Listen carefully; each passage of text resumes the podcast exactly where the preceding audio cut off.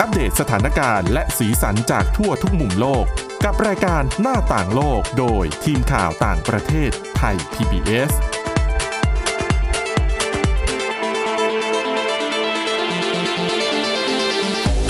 สวัสดีค่ะ ต้อนรับเข้าสู่รายการหน้าต่างโลกนะคะ มาอัปเดตสถานการณ์แล้วก็สีสันจากทั่วทุกมุมโลกกับทีมข่าวต่างประเทศไทย PBS ค่ะ วันนี้อยู่กับคุณวินิษฐาจิตกรีนะคะ แล้วก็ดิฉันทิพย์ตะวันธีรนัยพงค์ค่ะ สวัสดีค่ะ สวัสดีค่ะ เจอกับพวกเรานะคะ ทุกวันจันทร์ถึงวันศุกร์และแน่นอนว่าทุกๆสัปดาห์ เราก็จะมีเรื่องราวที่น่าสนใจจากทั่วโลกมาฝากกันนะคะ ซึ่งสัปดาห์นี้เนี่ยเรื่องใหญ่เรื่องฮอตแล้วก็หลายๆ คนน่าจะรู้สึกถึงความใกล้ตัวเลยล่ะ เพราะว่าเชื่อว่าทุกคนเนี่ยแทบจะทุกคนนะ เปิดมาแต่ละวันเนี่ยจะต้อง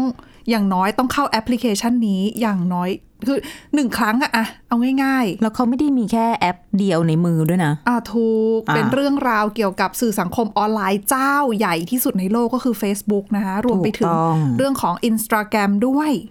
ก็ ขา เป็น เออ อะไรต่างๆ นานาในเครือของ Facebook อะเนาะ ใช่ แต่หลักๆเราก็เรียกว่า Facebook แล้วกัน เอาเป็นว่าเข้าใจตรงกัน อืม โดนแฉ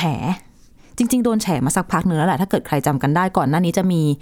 ภาพของมาร์คซักเกอร์เบิร์กที่ไปให้การกับคณะกรรมาธิการรัฐสภาสหรัฐ ค่ะ สักพักหนึ่งแล้วนะคะ อืม อันน่ะ ก็ ก็ มีปัญหาออกมาเรื่อยๆ แต่ว่าอย่างสัปดาห์ที่แล้ว อืม ดิฉันเอ๊ะรายการเราพูดถึงเรื่อง Instagram คิดนะ ใช่อ่ะไม่ใช่ช่วงของดิฉัน อ๋ออคือที่ Facebook เนี่ยเขาจะมี คือตอนแรกเขาจะเปิด Product ใหม่ อืม เป็นเขาเรียกว่าเป็นสื่อสังคมออนไลน์ที่เขาบอกว่าจะเป็นมิตรกับเด็ก ค่ะ คือออกแบบมาเพื่อให้เนื้อหาเนี่ย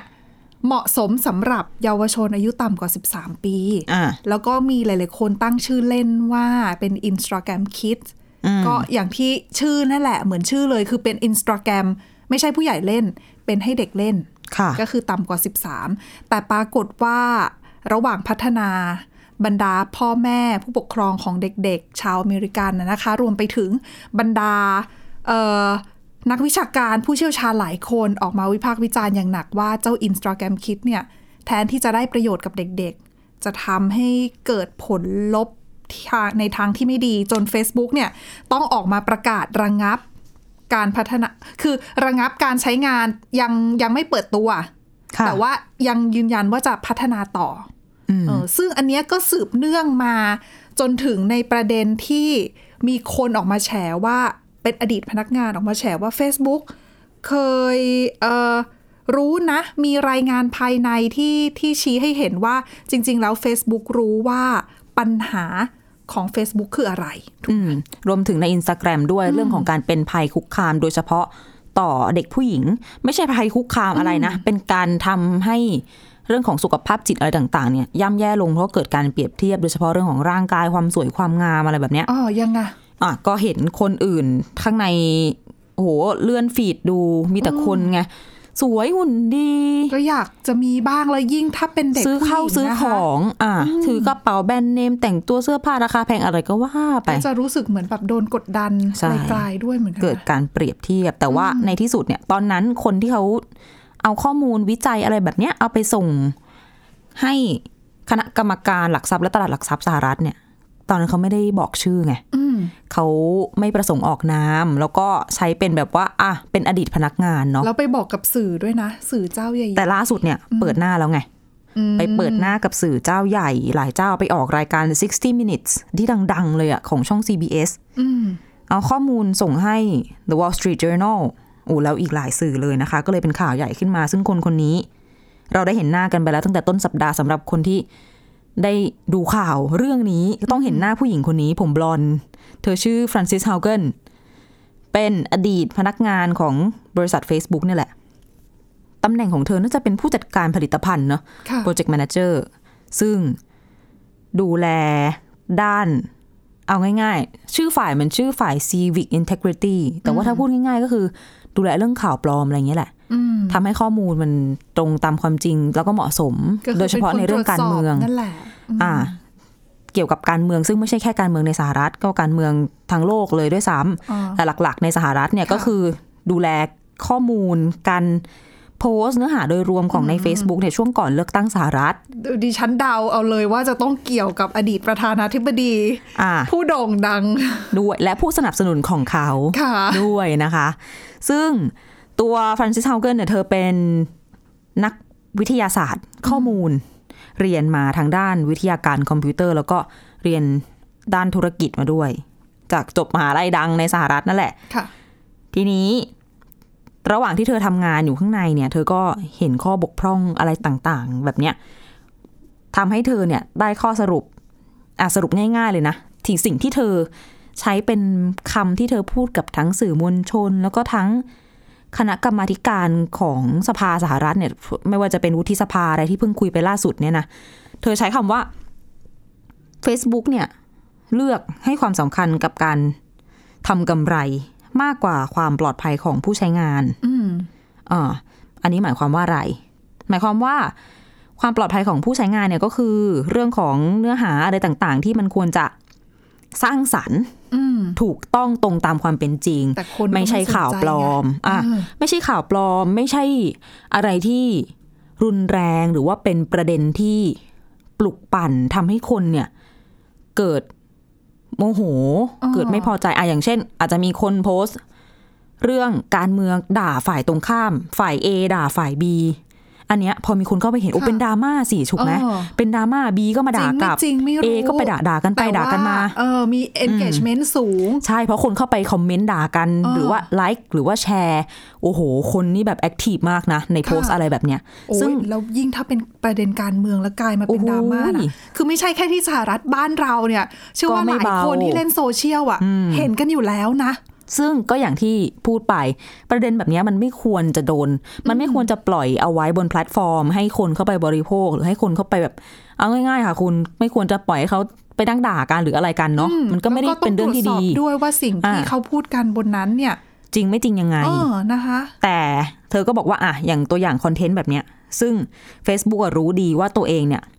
แพลตฟอร์มของตัวเองเนี่ยถูกใช้ถูกใช้โดยคนสำคนส่วนหนึ่ง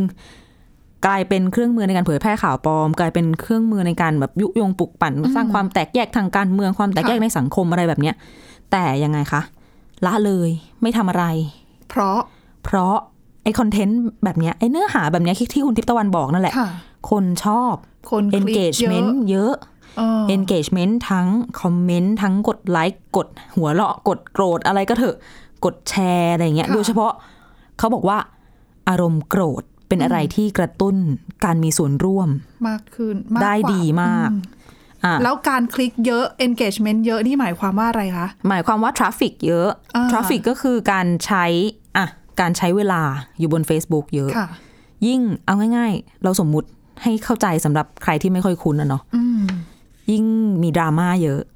คุณก็ยิ่งแบบอ่านมันอยู่บน Facebook นานใช่ไหม อืม อ่านนาน ไล่ดูคอมเมน ดู ต์ นาน คนนั้นคนนี้ บา รี งที พ หม ลา ด ย ไป ตอ เป็น บอะ ชั่ว ไร โม กั ง น เลยนะ แล้วไม่ไม่ รู้ พอไง ตัว บางที ค่ะ เราหาต้นตอดราม่าเราไปหาโพสต์อื่นเพจ ค่ะ อื่นอีกใช่ไหมสุดท้ายแล้วเวลาที่เราใช้บน Facebook มันนานมาก อืม แล้วคุณเล่น Facebook หรือว่า Instagram หรืออะไรก็ตามอะไรเราเนี่ย มันไม่ได้ดูแต่คอนเทนต์เปล่าๆนี่มันมีโฆษณา แทรกมาอยู่ตลอดเวลานะคะ ถูก แล้วบางทีเป็นคลิปวิดีโอเนี่ยก็ต้องมีโฆษณา มาให้เราดูด้วยนะ ขั้นด้วยนะบังคับอะ เออ ยิ่งกว่า เลือก ที ไม่ได้ วี ด้วย สมัยก่อนอีก ทีวีเรายังเปลี่ยนช่องได้นะ ใช่ไหม แต่อันนี้ อันนี้ แบบคือ คือถ้าคุณจะดูต่อคุณก็ต้องดูโฆษณาให้จบอะถ้าไม่ให้ ใช่ สกิปอะนะคะ นั่นแหละ ก็คือรายได้ของเขา เท่ากับว่า ยิ่งคนใช้เวลาอยู่บน Facebook นานเท่าไหร่กำไรของเขาก็เพิ่มขึ้นเท่านั้น แล้วหนทางแล้วเขาละเลยเพราะอะไรก็เพราะแบบเนี้ยแหละค่ะ ละเลยการป้องกันเนื้อหาที่ไม่สร้างสารรค์หรือว่าสร้างความแตกแยก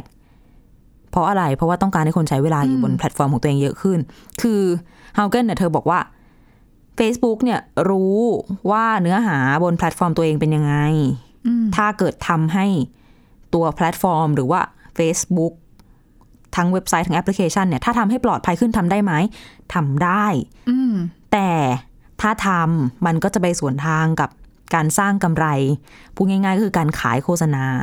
อืม ของเขานั่นเอง ก็กระทบ แล้ว นะคะก็ไม่ยอมแหละ เมื่อมันเป็นอะไรที่เขาต้องเลือกระหว่าง โอ้โห ระหว่างแบบความสร้างสรรค์หรือว่า คอนเทนต์ดีๆ บนแพลตฟอร์มของเขาเนี่ย กับเงินน่ะ เมื่อมันมีสองอย่างเนี้ยมาทำให้เขาต้องเลือกเนี่ย อืม มัน เลือก ไป อะไร ที่มันไปทางเงินทุกครั้งเลย เออ เออไปทางกำไรทางเงินก่อนทุก ค่ะ ครั้ง นี่ก็เป็นสิ่งที่เฮาเกนเธอมองว่า ไม่ไหวละ เธอเคยเสนอมาว่าขอให้มีการแก้ไข ต้องบอกว่าในทีมงานจากฟังจากบทสัมภาษณ์ของเฮาเกนนะ คือดิฉันเชื่อว่าใน Facebook เนี่ย เธอไม่ได้บอกว่ามีกี่คน แต่นักวิทยาศาสตร์ข้อมูล คนที่จัดการกับเรื่องของข้อมูลใน Facebook เนี่ยมีจำนวนมาก แล้วก็มีหลายคนที่รู้สึกแบบเธอเนี่ยแหละ ก็แจ้งเรื่องทำ แจ้ง เรื่องนะ ภายในนะ ไม่ได้เอามาแชร์ข้างนอก แจ้งแล้วก็พยายามให้เกิดการเป ดิ ลี่ยน ฉั แปลง ว่าหลายๆคนน่ะ ก็อยากจะใช้ช่องทางแบบเดิมนั่นแหละ อ่า คือที่มีอยู่ ก็ทำตามระบบอะ ก็ไใครอยากจะออกมาแฉบริษัทตัวเองหรอก ถูกแต่หลายคนก็คือทำแล้วอะแจ้งแล้วอะ อ๋อ แต่ไม่เกิดอะไรขึ้นไง อืม หลายคนก็เขาก็เป็นทุกข์นั่นแหละแต่ทำอะไรไม่ได้คือเธอใช้คำว่าทำอะไรไม่ได้ก็ move on ก็คือใช้ชีวิตต่อไปอาจจะย้ายฝ่ายอาจจะลาออกเปลี่ยนบริษัทไปเพราะ อืม เพราะไม่โอเคกับสิ่งที่ต้องทำอยู่ ก็มี อืมนะคะแต่ แต่ ว่าเรื่องราวเกี่ยวกับการแฉ Facebook เนี่ยยังไม่หมดนะ แล้วก็มีเรื่องที่เกี่ยวข้องกับเหตุการณ์ที่ผู้สนับสนุนของโดนัลด์ทรัมป์อดีตประธานาธิบดีสหรัฐอเมริกาเนี่ย บุกยึดอาคารรัฐสภาในกรุงวอชิงตันดีซีเมื่อวันที่ 6 มกราคมมาฝากกันด้วย ซึ่งอันเนี้ยก็เกี่ยวข้องกับเรื่องของ Facebook เหมือนกัน ใช่ แต่เรื่องราวจะเป็นยังไงรายละเอียดจะเป็นยังไงบ้าง เดี๋ยวพักกันสักครู่แล้วมาติดตามกันต่อในช่วงที่สองค่ะ หน้าต่างโลกโดยทีมข่าวต่างประเทศไทย PBS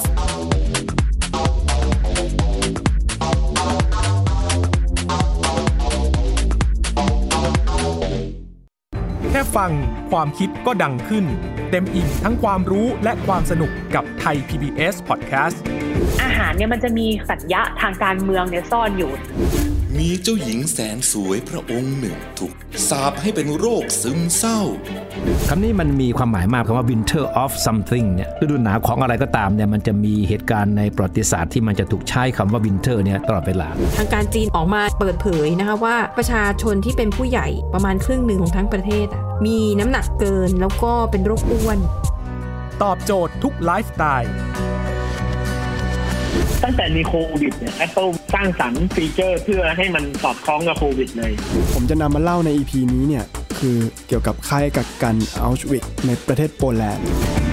ฟังได้ทุกที่ ทุกเวลา ทุกช่องทาง ค้นหาคำว่าไทย PBS Podcast หรือที่เว็บไซต์ www.thaipbspodcast.com เพราะวิทยาศาสตร์อยู่รอบตัวเรา มีเรื่องราวให้ค้นหาอีกมากมาย เทคโนโลยีใหม่ ๆ เกิดขึ้นรวดเร็ว ทำให้เราต้องก้าวตามให้ทัน อัปเดตเรื่องราวทางวิทยาศาสตร์ เทคโนโลยี และนวัตกรรม ที่จะทำให้คุณทันโลก กับรายการ s c i e n d Tech ทุกวันจันทร์ถึงวันศุกร์ทางไทย PBS Radio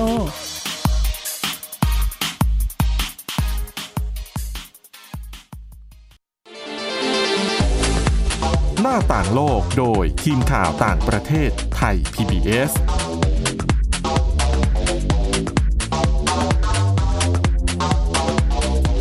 ต้อนรับกลับเข้าสู่ช่วงที่ 2 ของรายการหน้าต่างโลกนะคะ ยังอยู่กันต่อที่เรื่องราวการแฉ Facebook ข่าวใหญ่ระดับโลกนะคะ อืมสรุปแล้วก็คือ Facebook เนี่ยเลือกกำไรมากกว่าความปลอดภัยของผู้ใช้งาน แล้วมันก็ไม่ใช่แค่เรื่องนี้ มีหลายประเด็นที่เธอพูด ก็อย่างที่บอกไปเรื่องอ่ะเป็นภัยต่อผู้หญิง วัยรุ่นผู้หญิงเนี่ยอันเนี้ยก็คือเป็นจริง ๆ ไม่ได้เป็นประเด็นใหม่ พูดกันมาสักพักแล้ว แล้วคนที่ใช้งานก็รู้ คือมันก็มีผลบทสัมภาษณ์ของวัยรุ่นอเมริกันบางคนเขาก็บอกว่า เขารู้อยู่แล้วว่ารูดฟีดอินสตาแกรมดูเนี่ย ส่งผลต่อจิตใจเขา มันไม่ได้เป็นเรื่องที่เขาประหลาดใจนะ ที่เขาได้ยินแบบนี้เพราะว่าอะไร เขาอะไป follow account อันนี้ยกตัวอย่างให้ฟัง ไป follow บัญชีคนใช้งาน Instagram ที่เป็นแบบ มันจะมีเคยเห็นไหมเป็นพวก คุณไม่ว่าคุณจะหุ่นแบบไหน คุณก็สวยได้อย่างเงี้ยคือเขาพยายามให้ทุกคนน่ะ รู้สึกว่าค่านิยมขอ คื ง อ ควา เห ม มือน สว ให้ ย เป็น อะ คนแบบคิดบวก อ่า แล้วก็ค่านิยมความสวยไม่จำเป็นต้องผอม ไม่จำเป็นต้อง อ่า ขาว ค่ะ ไม่จำเป็นต้องแบบ ก็ หน้า ฟังดู ใส ดีนี่ อ่ะ อันเนี้ยก็คือเขาไปตามเพื่อที่จะทำไง สมมุติว่าอ่ะอย่างเราหุ่นไม่ดี เราก็ไปดูแอคเคาท์พวกเนี้ยเราก็จะรู้สึกว่าเออก็ไม่เห็นเป็นไรเลยนี่ อืม ไม่ต้องผอมอย่างเดียวก็สวยได้ อ่า แต่ว่าปรากฏว่าเธอบอกว่าเวลาใช้งานจริง ๆ อ่ะ เธอเลื่อนเลื่อนๆดูไปอ่ะแอคเคาท์พวกเนี้ยมันไม่ขึ้นมาให้เธอเห็นนะ กลับไปเห็นแต่แบบว่า แอคเขาแบบลดหุ่นออกกำลังกายหุ่นเพรียว ทำไม โชว์ดา อะ ล คื ง อ ดา ดิฉั ราน เข้าใจว่าปกติแล้วเนี่ย คืออันนี้ในฐานะที่เป็นคนไม่ได้แบบเชี่ยวชาญเรื่องโซเชียลมีเดียนะ อืม คือดิฉันนะเข้าใจว่าถ้าสมมติว่าเราไปกดอ่าเป็นเพื่อนหรือว่ากด Follow ค่ะ แอปเอ่อเพจไหนอะไรอย่างเงี้ย ข้อมูลที่เกี่ยวกับเพจนั้นที่เราไป Follow มันก็ควรจะเด้งขึ้นมาก่อนไหม จริง ๆ มันเป็นการทำงานของระบบอัลกอริทึมซึ่งเป็นอย่างที่คุณทิตวันบอกไหมใช่ ถ้าพูดแบบรวม ๆ ก็คือ ถ้าเราไป engage กับอะไรเยอะ มันก็จะจดจำว่าเราชอบอะไรแล้วก็จะนำเสนอ ในเรื่องนั้น แต่ มาก่ สิ่ง อน ที่มากับอัลกอริทึมก็คือการขาย การขายคือการนำธุรกิจของแพลตฟอร์มนั้นๆ ถูกไหม เขาก็ขายโฆษณามาด้วย เขาก็อาจจะขายโฆษณาในสิ่งที่สืบเนื่องกับสิ่งที่เราสนใจ อย่างเช่น สมมุติเขาเห็นเราดูเรื่องหุ่นเรื่องน้ำหนักเยอะ คุณก็อาจจะได้เห็นโพสต์เกี่ยวกับอะไรอะกาแฟตัวใหม่ ช่วยให้ขับถ่ายได้ดีและน้ำหนักลดลงภายในกี่วันอะไรอย่าง ทั้งทั้งๆที่ นี้ เขาอะไม่ได้รู้หรอกว่าเราอะไม่ได้สนใจโปรดักต์การลดน้ำหนัก เพราะเราอะมองว่าน้ำหนักเราเท่าเนี้ย มันก็เรียกว่าความสวยเหมือนกัน แต่ว่า อืม แต่ว่าสิ่งที่เกิดขึ้นคือคนจำนวนมากไม่ได้ไม่ได้มั่นใจในตัวเองขนาดนั้นไงพอเขาเจอคอนเทนต์นี้ไปมาก ๆ สรุปแล้วคือ หลายคนก็บอกตรงกันว่า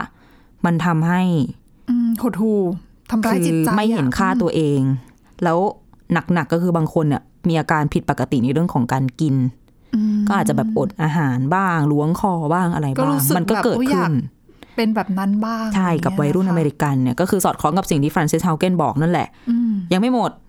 เยอะมากอะจริง ๆ รายละเอียด ทีนี้ในประเด็นที่คุณทิพย์ตะวันบอก เรื่องของการบุกอาคารรัฐสภาสหรัฐ เรื่องนี้เฮาเกนก็ออกมาพูดเหมือนกัน อย่างที่ดิฉันบอกไปตอนแรกเธอทำงานในหน่วยงานที่เรียกว่า civic integrity ของทาง Facebook อันเนี้ยเขาตั้งขึ้นมาเพื่อดูแลข้อมูลเกี่ยวกับการเมือง ซึ่งก่อนการเลือกตั้งสหรัฐเนี่ย คือตะการเมืองอเมริกันช่วงที่ทรัมป์หาเสียง หลายคนก็ดูแล้ว โอ้โห มีแต่อะไรที่แบบ ใช่ คือเราหวั่นใจเราดูแล้วเราหวั่นใจเลยว่า โอ้โหจะจะตี คื กัอนไหม จริงๆอะก็ตั้งแต่แบบกรณีการแพร่ระบาดของโควิด อ่า -19 แล้วนะ นั่นแหละ คือนั่นก็โอ้โห เป็นประเด็นทางการเมืองนะคะ คือหลาย ๆ คนผ่านมาแบบเป็นปีอย่างเงี้ยอาจจะลืมไปแล้วแต่ว่า ใช่ ช่วงแรก ๆ ของโควิด -19 ที่มีการระบาดในสหรัฐเนี่ยโควิดกลายเป็นประเด็นทางการเมืองนะ จนสถานการณ์ในสหรัฐเนี่ยมันย่ำแย่ลงอะ ถูก แล้วพอถึงยิ่งวันใกล้เลือกตั้งเข้ามาเท่าไหร่เท่าไหร่ พอผลโพลผลสำรวจออกมาว่าทรัมป์อาจจะแบบเปรี้ยงพล้ำอย่างเงี้ย ก็ยิ่งมีข่าวแบบ อ่า ข้อมูลที่แบบบิดเบือน ถูก แล้วคนที่สนับสนุนก็ดูเหมือนจะไม่พอใจ พร้อมที่จะออกมาสร้างความวุ่นวาย หากทำแพ้อย่างเงี้ย อืม Facebook ก็เล็งเห็นว่า โอ้ไม่ได้ละ เออเดี๋ยว ใน จะ เมื่อ มี ปั ปั ญ ญ หา หา อ่า เพระ ปัญหามันเย กิด อะ ควารุนแรง แล้วคนก็มาใช้แพลตฟอร์มของเขาในการแบบชักชวนกันนัดกันไปทำนู่นทำนี่ที่มันไม่โอเค ใช่ แล้วก็เผยแพร่ข่าวปลอมด้วยเขาก็เลยตั้ง เขาก็เลยเหมือนกับ activate อ่า ให้พนักงาน เปิดระบบความปลอดภัย อ่าถูกให้พนักงานกลุ่มเนี้ยเฝ้าระวัง อ่ะเขาก็ทำงานกันไป อ่า แล้วเขาก็สามารถควบคุมตรงนี้ได้สำเร็จ ค่ะ เป็นอย่างดี คือทำได้คือเครื่องมือที่เขามีอะ อืม ทำได้ ถูกต้อง แ ก็ทำจนถึงวันเลือกตั้งเลือกตั้ง อ่า จบปุ๊บ ปิด ปิด ปิดระบบ ซะงั้น หยุดทำ อ่า ตัวฮาวเกนเธอก็บอกว่า เธอก็ในวันนั้นนะเธอก็แปลกใจ แต่ว่ามันก็เป็นคำอธิบายจาก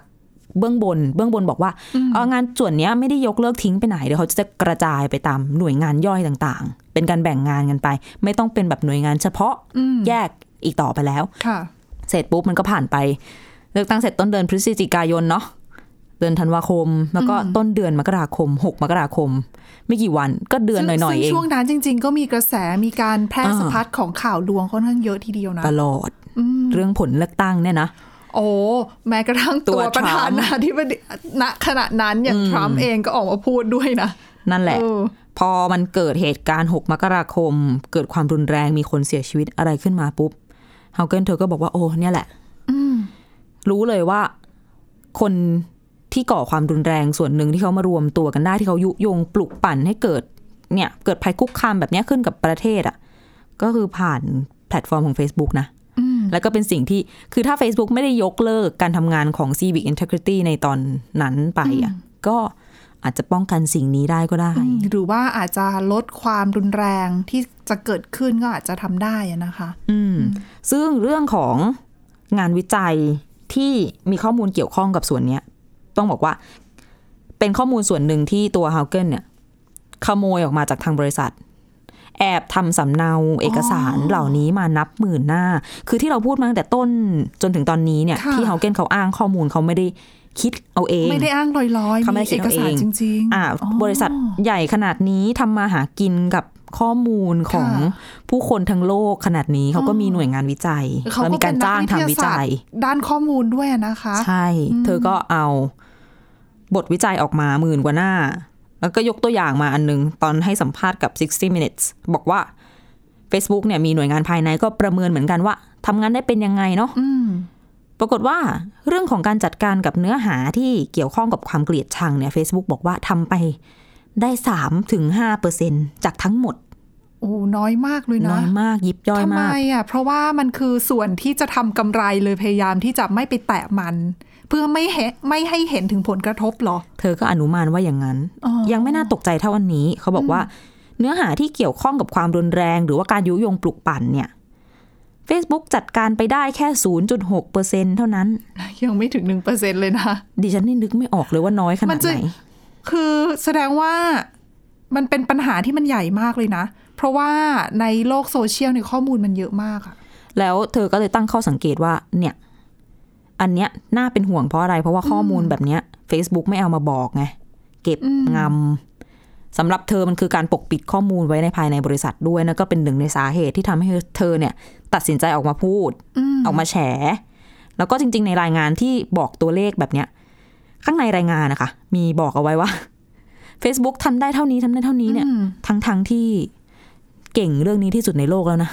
เชี่ยวชาญเรื่องนี้ที่สุดในโลก นั่นสิ ถูกไหมอย่างที่ดิฉันบอกคือเขาทำมาหากินกับข้อมูล เขามี